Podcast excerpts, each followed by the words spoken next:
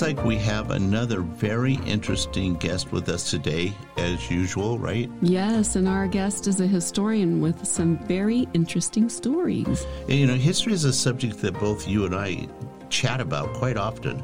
Yeah, especially when we reminisce of some of the places we've traveled to that were filled with history. Yeah, I'll say.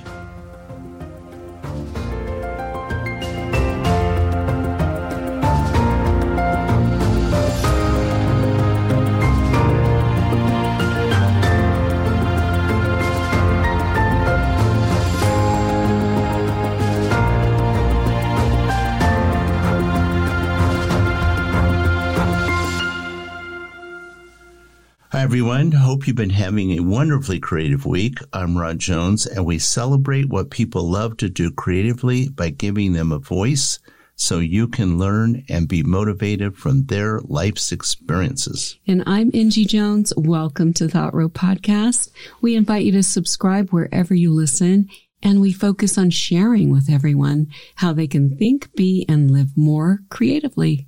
Okay, so seeing how we built it up in the beginning, yes. how about telling our listeners who our guest is today? Well, today we're going to be speaking with Adam A.J. Shankman. He's a writer, teacher, and historian. You know, his uh, recent books, which he'll talk about today, yeah. have a fascinating take on American history. That Not something that. I would have expected. No, me neither. It was, it's fascinating though. Well, in the meantime, how about giving us a quote on history. Okay, well, that was a little tough because there was a lot of interesting quotes from various people, but here's one I feel like it really fits our episode today. And here it is. That men do not learn very much from the lessons of history is the most important of all the lessons of history. And that is by Aldous Huxley. Uh, Aldous Huxley, author of Brave New World. Mm-hmm. You know, I read that book when I was just a lad. Very philosophical. Do you remember anything from reading it way back when? Probably not as much as I should. it's time I to do, reread it. I, huh? I, you know what? I remember the cover. The yeah. cover. The cover is is really says a lot just looking at the cover. Sure. So sure. you can judge this book by its cover. Okay. So let's introduce our guest. But first, I know you have an important message for our listeners. I do. You know, we've been reluctant in the past to come right out and ask everyone. But if you're listening to this podcast right now can you please do us a little favor and help us out? On our website, we have added a feature where you can do that, where you can help us out and help support the podcast. And it's called Buy Me a Cup of Coffee. You can just scroll down on thoughtrow.com and you will see the button where it says Buy Me a Cup of Coffee. And there you can donate as little as $1 to help us with our podcast. And we will use that money to help with production costs and website costs. So please, if you guys enjoy the podcast, give us a helping hand. We would appreciate it. And so anyway, now let's move on to our interview with Adam AJ Shankman.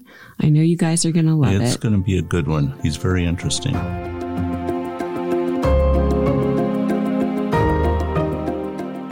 Hi, Adam. It's always a pleasure for us to interview an author and a historian. Yes. Hi, Adam. We're going to be discussing your career and your book, Unexpected Bravery. Hi. It's great to be with you here today. Thank you. Well, we're happy to have yes, you with definitely. us. You know, but before we get into learning about your occupation, why don't you tell everyone where you're originally from and where you're living now? I suspect by your accent that you live east. Yes, yes, yes. I live in the Hudson Valley now, in the uh, I'm told the Mid Hudson Valley, but I grew up in another valley called the Queens Valley, which is uh, one of the boroughs of New York City, Queens, not too far from a little Dutch village known as Flushing, which is now a very large city, obviously. Mm-hmm. So when I grew up around those with those great Dutch names like Vlaai and uh, just Flushing, and you know a good place to grow up. Well, you know, New York is so varied in all the different cultures that you get exposed to. I would think that you had such a, a fun childhood, just experiencing different people's cultures and and also just learning about you know the history of New York. Like you said, there's a kind of a Dutch influence there as well. Yeah, it was amazing. And I was close enough to the city. And from my dad's uh, Tudor house, you could see uh, what was then the World Trade Center. And in fact, my father's house, my mother and father's house, was uh, brought over before World War II, piece by piece from England. And all the five houses there were assembled, you know, like they were in England.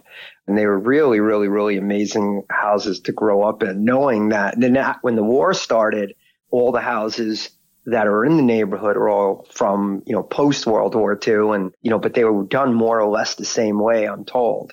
But some were not. But ours, it's like right down to the window panes. They took Tudor houses apart and brought them here. Kind of how fascinating they so brought them by uh, they brought them by ship. I'm assuming it must have been yeah, yeah, very yeah. picturesque. I mean, I could suspect it was a good location for photography. Oh, absolutely. Oh yeah, and what struck me about living there is it was like a small town. And, um, you know, I tell my students, you know, growing up, now you can live next to people your entire lives and not know who they are. And then it was just like a small neighborhood. And to this day, I can remember everybody that lived on either side of me. And, um, you know, in places like, you know, Mulberry Street in New York City were, were like that as well, Mhm. where everybody just kind of knew each other. And there was a heavy Jewish population as well as African American and Hispanic. So it was the only place on Christmas Eve you could probably get a slice of pizza. you know, it was just Delicious. wonderful. It's a great place. yeah. Do you have a Absolutely. favorite childhood memory from that time? Yeah, I do. From oh, from Queens or just in general? Let's just say in general. In general, I would say the time I went out to Cali and Hawaii. And I actually told this story to one of my kids. Uh, we were talking about the apple orchards. And one of the, my students said, Oh, yeah, you know, I like get grabbing myself a ripe apple. And I told him, you know, it's kind of stealing. And he's like, It's just one. And I said, Well, like when I went out to Arizona, my mother told me if everyone threw a rock into the Grand Canyon, it'd eventually fill up. And being eight years old, I freaked out. And, But and heaven knows a lot of rocks have been pitched into oh, that yeah. canyon. Oh, my goodness. yes, yes, yes. and, when pieces I, of um, paper, pieces of paper that people wrote things that they wanted to get rid of in their life. Well, as an eight year old, I, I wasn't thinking that I could bean somebody down below there. But I remember crying about it, you know, because I, you know, and I wanted to go down and find the rocks because I had thrown five more before I'd gotten caught. But we were in Hawaii, and my um, and my father saw the sugar cane, and I'll never forget. He pulls over, and my mother goes, "Michael, no, don't take the sugar. You know, it's a bad example for the kids." And my father bit into the sugar cane. And I'd say a couple of hours later, we were in the emergency room, and the emergency room doctor sees him and goes, "Stealing sugar cane, are we?" Oh. his, whole, his whole face blew up. They'd put some kind of chemical. But I also remember uh, Pearl Harbor. I mean, and that was a time when there were veterans there Yeah. that were explaining everything to you. There was a pool fed by the Pacific. And I just remember, you know, just I had a lot of family that lived out in California. And uh, one of them lived by Rampart, which is uh, from Emergency. Yes. And- Well, also Jack Webb, Oh, Oh, yeah. back in the yep, Dragnet days, huh? Dragnet days. Yeah. Yep, yep. I mean, I didn't remember any of that. I just remembered everything about my life was emergency. That and then later CHiPs. Oh, yeah. Oh, yeah. And, you know, when I'd say to my friend, you know, I'm Ponch, you're Baker, and all of this stuff. And I just remember, you know, being out in California and seeing all this stuff. And I only wanted to see Emergency 51. And so those are some of my memories, you Well, know, those are good and memories. Uh, eating fresh coconut. Yeah. Also, as a writer, that's good uh, stuff that you can look back on, especially the way you just described it, Oh, which yeah. was excellent. How about you, Angie? Well, you know, let's move on to our interview. And before we get into discussing your book, let's start with you telling us why you became a writer, Adam. Uh, writing just like reading has always been a place of safety for me. Like i always tell my students it's a really good book if you get transported there. Mhm. and you become like and you lose all sense of time. And that's how i felt about when i was writing. I mean i was also a sensitive like kind of emotional you know uh you know kid and my mom was you know sick when i was growing up and so i think it was just a way to express my emotions and i mean i don't think i ever thought i was going to you know be famous or you know i was going to be like a james patterson or jk rowling or anything like that Mhm. I also just had a very, very, vivid imagination. And I think it was just a way for me to just take myself away from everything. And you kind of went on to do a lot of history research. I mean, you teach history, correct? Mm-hmm. Correct, correct. Seventh graders, which sometimes people go, "Oh, good for you," you know. but I love them. I love them. They're great. Their minds haven't been spoiled yet, and the questions they ask. It's like it helps my writing because they see things from different angles. Things that I, I just, you know, I'm so stuck in my ways. You know, I can't really kind of see that. Well, the feedback that they get from the programming that they watch, et cetera, it sets their the tone for how they approach life. And I suspect you could pick up a lot from their experiences. Oh, yeah. Oh, yeah. Especially around music, too. When you tell them, no, no, that's not an original song. That's like us. That, they didn't write that. That song's 60 years old. Isn't that funny? They, they, when you hear like the new remix of some song, it's like, oh, that song is really old. And, and everybody's thinking, oh, it's so fresh and new. Oh, Disney. yeah, for sure. Well, yeah. speaking of history, you know, history has a way of being presented in a very condensed mm-hmm. form. That's how we see it today, anyway. Often leaving out the interpersonal stories of those that lived that history. What do you find to be the most interesting for you as a writer when you do the research on the people that lived in that period of time or lived through those histories? I once read a quote by, uh, I just remember him as Professor Gorin, and he and he liked looking at the underside of history. You know what's going on at face value, and then what's going on in the background.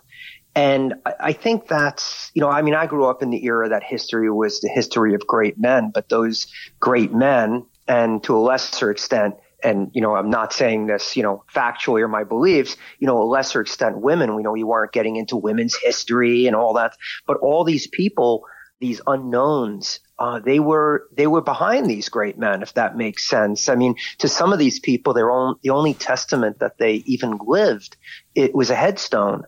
And you know, when, what I look at is, uh, you know, even if I delve into someone like a Lincoln, is what makes them human and that's all they were. My mom used to say that, you know, uh, when I, you know, I'd talk about Pete Townshend, he, he puts his, his pants on one leg at a time like everybody else. Sure. And I always used to mm-hmm. say, no, no, actually he has someone that helps him. um, but yeah, but I just, you know, I like to know, like, for instance, um, in some of the stuff I'm researching now is how people like John Adams, you know, they struggled and the feelings that I might have of feeling unworthy. You know, this guy had this too. And Abraham Lincoln, I mean, Abraham Lincoln suffered from such severe depression that sometimes he wouldn't even carry a pocket knife. And I, I like to kind of, and then just the everyday people that made up society like in Albany, um, you know, I was taking some courses up at Albany at one point, heading towards a doctorate, and we talked about gender in society, how what gender you are. You, you get that gendered perspective. A woman so, will see history in the Civil War in Columbia, South Carolina, differently than a, a Confederate soldier might mm-hmm. see it. A children will, a child will experience war differently than you know an adult and and so on and so forth. So i kind of like to look at those aspects and just what makes someone a human with human experiences. I guess things i can relate to. Yeah, well, you know, it's really interesting because we talk about the framers of the Declaration of Independence, but very few mm-hmm. people know what they had gone through and what happened to them afterwards. You know, they think, oh, well, yeah. these are just a bunch of guys sitting around in a nice room with their quill pens dreaming all this stuff up, which they mm-hmm. did. But their life by any stretch was no cakewalk. And they really, especially after, a lot of them were murdered, a lot of them died. Yeah, yeah. And a lot of them, like Jefferson, I mean, Jefferson, he was borrowing so much money at the end of his life. I mean, his property was liquidated. He was so poor because he spent, you know, it was a champagne taste on a beer budget towards mm-hmm. the ends of his life. Yeah. And then what's also interesting too is I, I, you know, I love getting into, you know, the women like, you know, Abigail Adams, who's, you know, a Sojourner Truth. And I, I like just kind of delving into that whole, again, what makes them human and how different people experienced different you know, it's experienced history. And some of it continues. I mean, I was researching a fellow by the name of Johannes Lefebvre, and his headstone is right down the road from me. Oh, and really? um, yeah, there's a picture. It's someone someone has maintained a picture of him in uniform on his headstone. And so, you know, and just to stand there, you know, it, but it goes back even to when my uh, aunt owned a house in this area and I began researching it. I got to the point where I knew where everything happened. I knew where this man died, where his children were buried. And it's just like, it's almost like a detective, you know, you're, you're rebuilding their lives. Almost the more ordinary their lives, the more challenging. I think what's important to you as a writer also because you do that research and you understand their lives, the the good, the bad, and the not so good, their lives that they experience, and you're able mm-hmm. to share that in your writing, and then people can live kind of vicariously through their experiences or relate it to their what's going on in their own life, and they can say, "Heck, maybe I don't have it so bad after all. I'm glad I'm glad I'm learning for this person, but I wouldn't want to, you know, I'd rather not be them, but I'm learning from them." Yeah, that's true. You know, it also worked when I was a first responder. You know, I'm like, well, you know, I was having a hard day, but this person's having a lot harder of a day. yeah, definitely on that one. Yeah, yeah, yeah. So that's good. Yeah. Well, you know, um, Adam, your book, Unexpected Bravery, is principally about women and children of the Civil War. Why was this book important for you to write, and what will readers learn from it? A lot of this comes out of discussion with students you know, having a student ask me were there other African Americans in the Revolutionary War besides Crispus Attucks? You know, were there children that served in the Civil War? Mm-hmm. And sometimes, depending on how hip the book is, the textbook is, for instance, sometimes it'll you know, it'll give you a little hint about in the Revolutionary War, someone like Deborah Sampson or something like that. You know, and I find that that piques to students' interests, which then in turn piques my interest because in a lot of ways I have to keep one step ahead of them to keep it interesting because most of us are conditioned that history is boring and it's just the stories that, you know, have been told forever and ever. You know, and I remember being a kid and my social studies class and my social studies teacher was a veteran of beaches in Normandy and he was a medic. Mm. And he, when we got to World War II, he was, that's the first time I ever, I ever kind of was put into my head that not everybody in Germany was a Nazi. And he talked about this guy Hans that he knew who was a prisoner of war. And, you know, and, you know, and that was a new perspective for me. And I think that my students kind of bring a fresh perspective.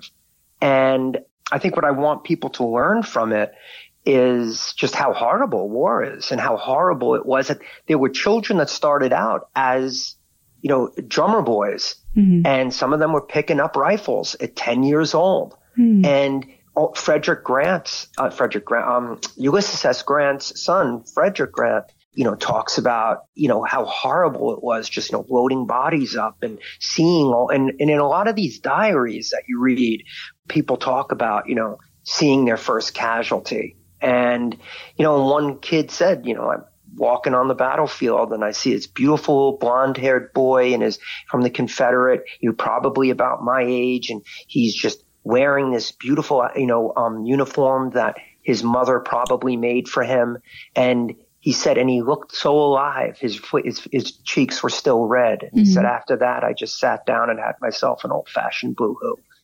And that brings me to the other point that the wonderful thing about the Civil War, if I could be liberal in saying that, is that it's a literate war.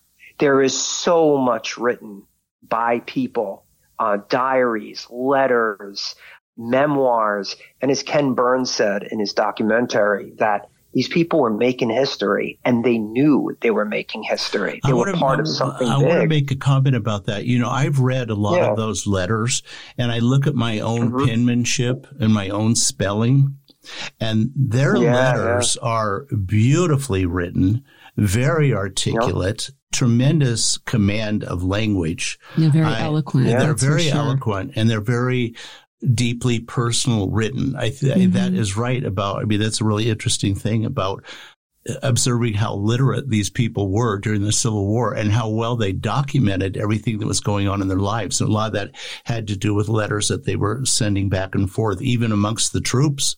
You know, if you were in one right, command right. and somebody, your brother was in another command, you often sent letters back and forth and communicated with them and let them know what was going on. Yeah. That's fascinating. Absolutely fascinating. And I just I find that give me lots of letters because as I say to my students, those letters were never meant to be read. So you really know that you know the feelings are true there. Memoirs. Sometimes these guys were writing them, you know, were uh, writing journals with the idea that maybe they would write History. about their adventures. Yeah, their Yeah, histories, and, their mean- legacies, right? They're writing their legacies. Right, right. In, in I mean, their the interpretation. Eleanor burned. Yeah, there's a reason that Eleanor Roosevelt like burned all, a lot of her letters. You know, especially um, those know, personal FDR. letters. Yeah. those personal letters for sure. Yeah. You know, when I was a very, very young boy, my father said, Come here, I want you to watch this on television. And it was people that were still left over from the Civil War that were marching. Mm. And of course, they had like a little parade of all veterans, but Mhm. these were the ones that were still around from the Civil War. They were all Yeah. very old men, but what they were, were they were the parts of the drum and fife corps. So a lot of these were Mhm. like 12, 13 years old. And that's Yeah, why they were yeah. still able to march, you know, in that parade honoring veterans. And my dad said to me, you know, pay real close attention to this because this is something that nobody else will see ever again because it's going to pass and it'll be gone. It'll just a memory that you'll hold in your own heart and mind. I thought that really made a big impression on me. And those were Civil War veterans. That was It a made an impression on me, ago. and I wasn't even there. yeah. you know, but that's what I tell my students that it really, it really wasn't that long ago. Like I told them that when I was born, you know, something like the Battle of Little Bighorn hadn't even happened a hundred years ago. That my, you know, when my brother was born, you know, the Civil War hadn't even been over a hundred years. Isn't that amazing? And you know, I had a student. I'll never forget this. I had a student. I won't say his name or anything, but his he was living with his grandparents, and his grandparents were sharecroppers from the south, and their parents were slaves. Oh my And goodness. it was just, you know, that's how. I mean, when I was a young boy, um, my dad had a friend, and and her mother lived with her. And it, I mean, this woman was so old, and she would talk to me about going across the Dakotas in a covered wagon. oh, man. And so, yeah, it's not. I mean, I remember World War One veterans, and they're all gone now. Yeah, sure. You Yeah. know? So Yeah. that's why what you said made such an impression on me. Yeah, there was a couple times that my father did that for me, and I thought that was a very special gift that he gave me because he also did that when we were in uh, small towns in Colorado and there were still Indians running around. And he said, you know, Yeah, take a yeah. close look at this because, and, you know, by the time you get a little bit older, they'll all be gone. You know, I want to make a comment in in our educational Mm-hmm. system today, and I Mhm. suspect this is kind of true throughout the world. Current events have an often are often a result of things that have happened in the past history. What are your thoughts on that? Hmm. I kind of um, I don't, I'm trying to figure out uh, what side I want to take this. In terms of the past and the future, um, that's important as a history teacher to be able to do that. And I frequently relate the relate what's going on today to what's going on, what was going on in the past, and how sometimes we take that past to learn lessons about what's going on in the future. And, you know, um, as I say to my son, you know, it is what it is. And, you know, but, you know, he asked me, I mean, he's eight years old. He asked me, he said, you know, when Russia just invaded Ukraine, it's not like when Hitler invaded the Sudetenland. After I got over the shock of my son even knowing what that is, Yeah. Right. that's the it sent chills up my spine just you know that's the past and the present and how western europe's reacting to it how poland's reacting to it how people are reacting to it you know and of course you know i take a you know i don't know if it's a buddhist approach to it or what but i always say you know yes we can look at the past and see some of the present but you know it's not world war ii because world war ii happened already and there were specific things that led to World War II, and those people are not even around anymore. So I, I don't know if I answered your question or I took it in another direction. No, and I think you did. And I'm going to jump ahead a couple questions because Angie's got a really great question, and I'd like her to ask you this one right now because I think it's very relevant to Uh-oh. something you just said. Well, it just kind of uh, connects with what you were talking about. In 1905, Life of Reason, George Santayana wrote, Those who cannot remember the past are condemned to repeat it. What does that statement mean to you as a writer, researcher, historian? and I'm going to come back at you with Bon Jovi. It's all the same, only the names change. I think it still applies. I think that some things I always think about what Albert Einstein said. The definition of insanity is doing the same thing over and over again. Sure. Um, yes. it's expecting different results. I think in some ways we learn things, but I think in other ways, I think that we're just not ready to learn it yet. You know, like for instance, you know, maybe that father figure mm-hmm. who, you know, why does when he recognize, you know, how he was behaving? Because he's not ready to recognize that yet. And maybe that's some of it with, you know, human beings, you know, and things from the past. But I always think about in terms of war, that old Pete Seeger song, you know, when will they ever learn? When will they ever learn? And I think that's a hard lesson that we're kind of where we, I don't think we've learned a tremendous amount from the past because we're still killing each other in large numbers, you know? And mm-hmm. I think that but I think on other things like the, the environment and human rights and just learning how to live together in a lot of other ways, I think we're learning a lot from the past. If you're um, open, if you're seeing it, I mean, part of it is you have to. Yeah, yeah, that it. would be. That's what I was going to say. Yeah, you have to see it, and I don't think some of the things, like you know, I think about students uh, will ask me, you know, well, why did this happen in history, and why are we only correcting it now, or why are we only talking about it now? And I'll say because we weren't ready to see it. Hmm. You know, sometimes when things are painful, we tend to shy away from it instead of hitting it head on. True. But um, also when you, you know, the books that you're writing and also just being a historian and a history teacher, I think you bring up these very relevant stories and make them livable and relatable to where your students and your readers can take away the lessons, so to speak, of what went on during those times to maybe make it applicable to what's going on currently. Instead of just battles. Right. Instead of just battle after battle after battle. Right. Um, one of the things I used to do is um, I used to, um, and it's not related to Civil War, but I always, um, well, actually, one of the things that I do too is um, I used to talk to my students about this book that I read about Joe Two Trees. Yeah. And he said, um, some a child is looking to get a, a, merit badge or something for the Boy Scouts. This is in Pelham Park in New York, and he stumbles upon this old Native American who I think he's Algonquin, and he's he's dying, and he wants this boy to know his whole story, and he tells him his entire life. And finally, Theodore says, "Why are you telling me all this?" And he says, "Because as, as long as I tell these stories, I'll always be." here, I will always be alive. Mm-hmm. And there'll be lessons from my life for other people to learn from. Now, Joe Two Trees thought he was the last of the Algonquins. He didn't realize mm-hmm. that, you know, maybe about two, three hours north, you know, was the whole reserve. But yeah, you know, when it makes me think about, you know, that whole thing from, I guess, the Gita, you know, I've, you know, there's never been a time when I haven't existed. There's never be a time when I don't. Mm-hmm. And I think about these children that, like Edward Black, you know, died when he was 17, 18 years old. Uh, he was serving when he was 10. He was, his arm was mangled when he was not even 13 and from an exploding shell.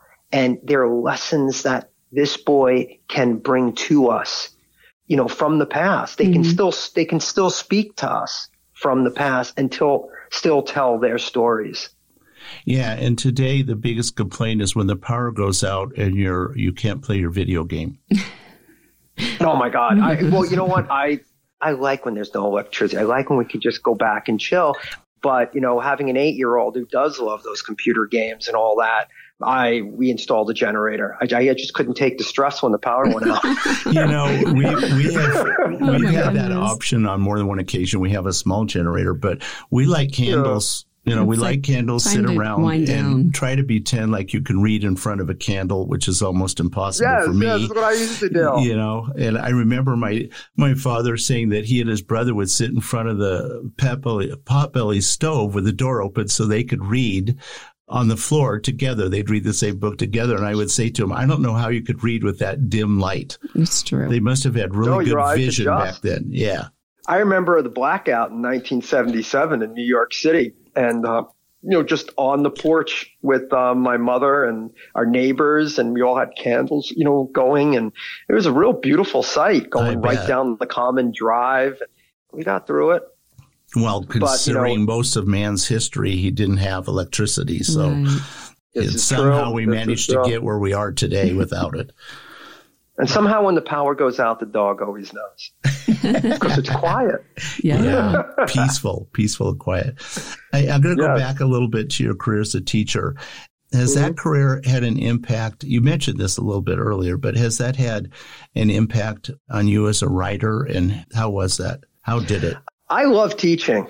And in fact, I was uh, heading to law school, probably more to please my parents than anything else. And it was a professor who just took me aside and said, everything you're doing is history. And I said, even my grade? And she says, even your grade.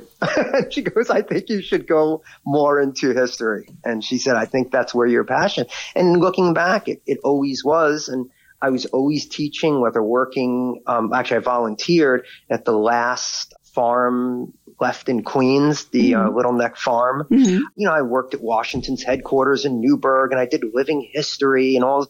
You know, I just, you know, I love it. And as far as with my students, I remember what it was like to be a student, especially how hard it was to be a seventh grader or an eighth grader.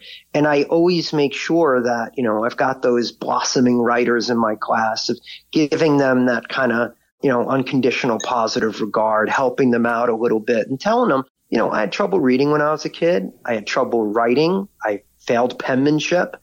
And I said that, you know, and if I can do it, you can do it too. you and I have a lot in yeah, common in that, in that, area. They don't even teach penmanship anymore. you, you know what? I suspect you are a fabulous teacher. I just could tell oh, by the way. You. you. probably make it so interesting for your students.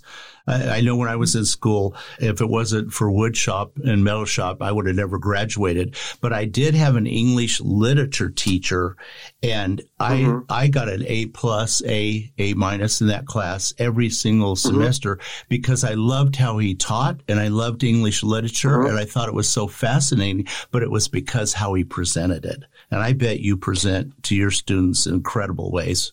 Oh, I yes, I'm humble about it, you know, because it's like, you know, I think I'm one of the few teachers that I know of. Well, I shouldn't say I'll get a lot of angry emails now that, but I, well, that I, yeah, I, I mean, I redo my curriculum every year because if I get bored, those kids are going to get bored. And I'm always fine. I you know, and I tell the students, there's history. Don't let anyone ever tell you that history is never changing.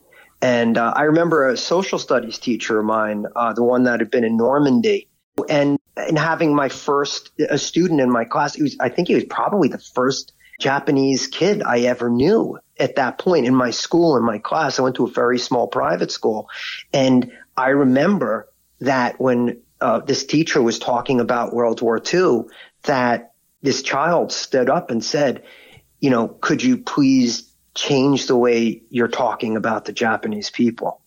And it went all the way to the headmaster and the headmaster had been on Iwo Jima uh, and, yeah. and it changed. And so that's history changing. And I learned, you know, I never learned about, you know, Japanese internment. Um, and then all of a sudden started learning about that. So history's always changing. And especially as we get different perspectives. Like, you know, there's a, a, documentary on how the West was won. There's a Native American one, how the West was lost. Yeah. But as far as what you were saying about English teachers, mine was Mr. Fister, Mr. Bill Fister. And he was from, uh, I think, Lancaster. He was Amish and he became a Mennonite. And he was, went to college. He served in Korea.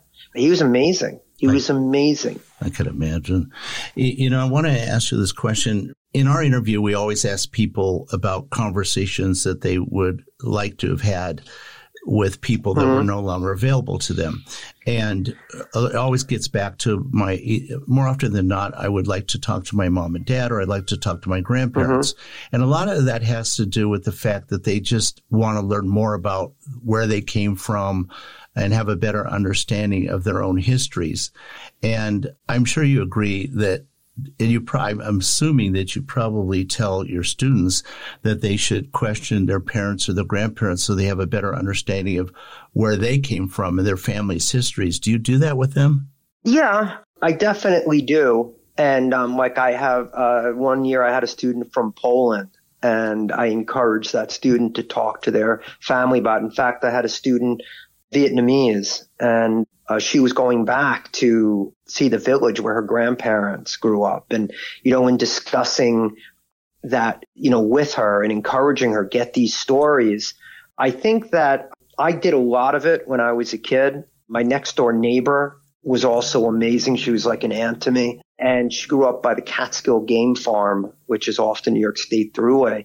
And she used to tell me stories about, first of all, what the area where my dad's house was, what it looked like in 1938, hmm. and also all the farms, but also what it was like to see the first plane fly over the Catskill Mountains. And the story that really resonated with me, and I remember it. I mean, I, you know, I'm 53 now, and I was probably, I don't know, six or seven then, is their farm used to be up by the Catskill Game Farm. And she said, and the one room schoolhouse was down at the bottom of the mountain or hill, or wherever it was. And she said that we used to have to walk down there miles every day and we'd have to walk back. And she said sometimes I'd carry the little children on my back or on my shoulders. And she said, and sometimes my father would send the horse down to go get, you know, she referred to it as an old stallion mm-hmm. to go get the kids. And they always knew when it was time to leave because if it was nice out. The horse would poke its head through the window and start chewing on Elsie's hair because she sat by the window. And then they would all just ride back right on up. And there's such a sweetness, like a Walton's Mountain type sweetness to that. That sounds so sweet. What a neat story, though. Yeah. Then this is what I did. I'd sit there on the uh, deck, you know, and just she would just tell me stories. And in fact, she told me that the house where our houses were was actually a family member's farm and she said and it burned a long, long time ago. But I don't know. I hmm. never been able to to verify that. But I love the I love those you know I love those stories and. Well, we really um, encourage you know, people to, to tell ask, those stories. Yeah, yeah. To ask. ask questions. Even if you just meet an older person in a library, talk to them. They have so much to share. Yeah. And, and you don't want to. But some of them slip. don't want to talk about it. Like I find that some of my relatives who served in World War II, they yeah. just, you know, really didn't want to, didn't really want to talk about it. That was you my know, dad. or something like that. Yeah, that was my dad. Yeah. I would question him, and it would he would just clam up because it was so horrific that he didn't want to talk about it. And he probably didn't want to now, lay that on his daughter. Probably you know? not. Probably not. Well, and I found out years later, I had an uncle who was in World War II, and um, you know, in the wonders of ancestry you know, they said, you know, he was, was in the European theater. And I was just like, mm, I just don't have trouble believing that. But he was in the army. And the problem was that it wasn't a Section 8, but they uh, let him out because he couldn't take the combat. He mm-hmm. was coming undone. And, you know, sometimes, you know, you think about, you know, during that generation, the shame he must have felt. But, you know, it's no shame. You know, you, you know, you did your part, you tried. Mm-hmm you know, but not everybody can, you know, serve in battle. Yeah, well, who amongst us can judge that? You know, that's, unless you unless you've exactly. been there, unless that's you've so done tough. that. Yeah. I mean, I'm a Vietnam yep. veteran, and and and I had a piece of cake it was no big deal for me but a lot of my friends it was quite the opposite mm-hmm. and so yeah. you know they some will share and some don't want to share and you just have to respect that yeah. And that's also, that's another thing what you were saying about history and we were saying about history changing. I remember sitting in a course on Vietnam and the professor talking about it and there's some older guy in the back raising his hand and you're looking all stressed out. And finally the professor called him and he said, that's not the way it happened. I was at that battle. that's not the way it happened. I was there. And I was like, and the whole class just turned around, you know, and he goes, but I read it in a book. And he says, yes, you did. I'm telling you that's not the way it happened. yeah, well, so. a lot of times history is presented under somebody's personal agenda or government's agenda. You know, they tell people what they think they should hear. I, you know, besides writing yeah. books, it looks like you have uh, you write and publish articles. Tell us a little bit about that. Mm-hmm. Not so much much as I used to, but you know, I wrote for the Times Herald Record and the Blue Stone Press and Shawangunk Journal you know, I you know I enjoy you know writing little pieces here and there. I still occasionally write for the Gardiner Gazette, and you know I do have quite a backlog of articles on uh, New York Almanack, spelled with a K. I really do like Hudson Valley history and local history, but I do really I'm starting to really branch out into you know, national history. I think it won't, you'd asked me at one point in a conversation, you know, why the interest in California. Mm-hmm. And that goes back to when I was a little kid where I read a book called Samson, the Last of the California Grizzlies. And it was such a heart wrenching book. And I just, you know, and I just remember just doing what my son does, you know, just looking up everything I could find in, in the library, not online, about California and that it was a it's a grizzly bear as the flag and you know and just you know all of that great stuff. And of course you know just Hollywood and all that and the beautiful beaches and Pacific Coast Highway uh, yeah, when we first talked to you, we were pretty impressed with your knowledge yeah, of you California. so much knowledge fact, of California. Know, I've been here more than we do. Well, I've been here, here, my whole life, and I, yeah. have learned it, and I know it pretty well because we've traveled all over yeah. the 49 Highway Gold and all that other kind of stuff. Sutter's Farm, we know all, Sutter's Mill, we know all that. Yeah, but to have there. somebody else be able to articulate that from that's not from here, it's really quite interesting. Well, this is just a wonderful nation, and it's just it's so beautiful in this nation, and there's so much history like pre, you know, pre Europeans to, it's just amazing. I mean, you go out west and you go to Taos Pueblo or you go to yeah. California and you go to Yosemite. You know, when you go to these places, sometimes I'm like, I wonder what it looked like, what, how these people felt when they saw these things for the first time. Like I remember seeing Mesa Verde for the first time and climbing up there. Um, and it was just absolutely stunning. And you just wonder, like, you know, I think it's it, fascinating. it's fascinating for us to think when you look at houses back east and they were built mm-hmm. in 1700 or, you know, yeah, they have yeah. a history. Uh, yeah, that's old. Yeah. go, really, that's that old because California doesn't have, except not, for the Indian history, the houses Spanish. in Spanish. Yeah. It just doesn't have that kind of history. You know, we're going to be running out of time. And I think Angie has we have a two, couple more questions. Two questions for you. So probably okay. kind of a quick answer well, before we wrap it up, our show is about creativity. And so, Adam, what would you like to tell people that want to live more creatively in their lives? I would say find out what works for you. You know, my creativity might not be your creativity. Mm-hmm. I think that different things inspire me at different times in my life. Um, like now, my family inspires me. When I was younger, it might have been reading a great book or or, you know, or my friends or a mentor. So I would say that again, you know, you got to find out what works for you and what stokes those fires.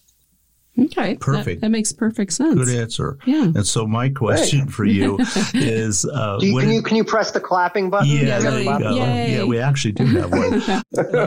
what would your advice be to writers that get stuck and lose motivation? Uh, same kind of idea. What find out what motivates you. For me, it's reading, water. It could just be taking a shower.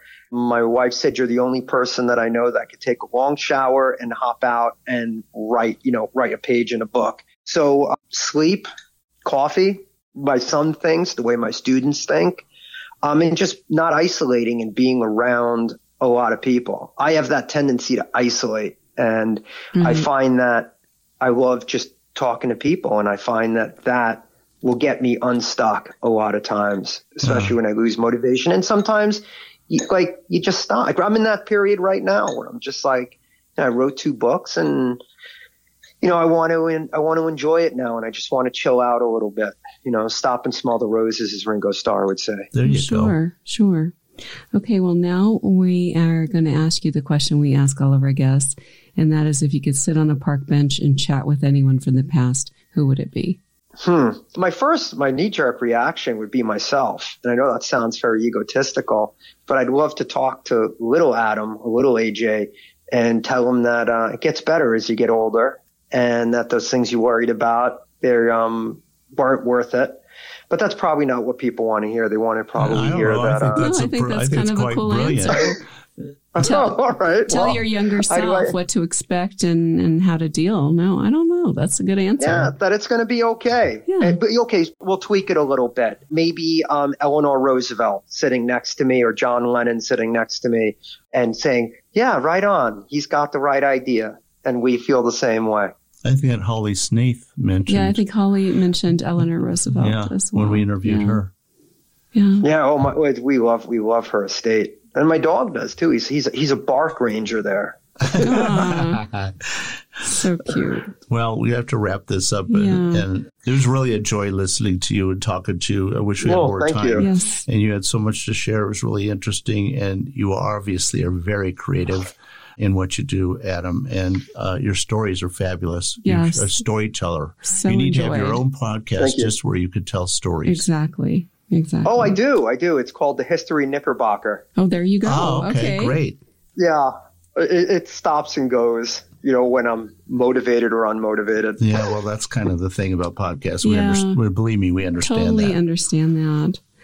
But thank you so much for being with us today and sharing your experiences and advice, uh, as well as collecting your own family history. Um, so appreciate that. And now it's time for us to let everyone know if you'd like to know more about Adam Schenkman. We will have links for him under the show guest tab on thoughtropodcast.com so everyone can learn more about him and connect with him on social media and check out his website and his podcast. and his podcast. Yeah. History Knickerbocker. Thank you. You're very welcome. Also, if you're enjoying our podcast, both Rod and I would really appreciate you buying us a cup of coffee.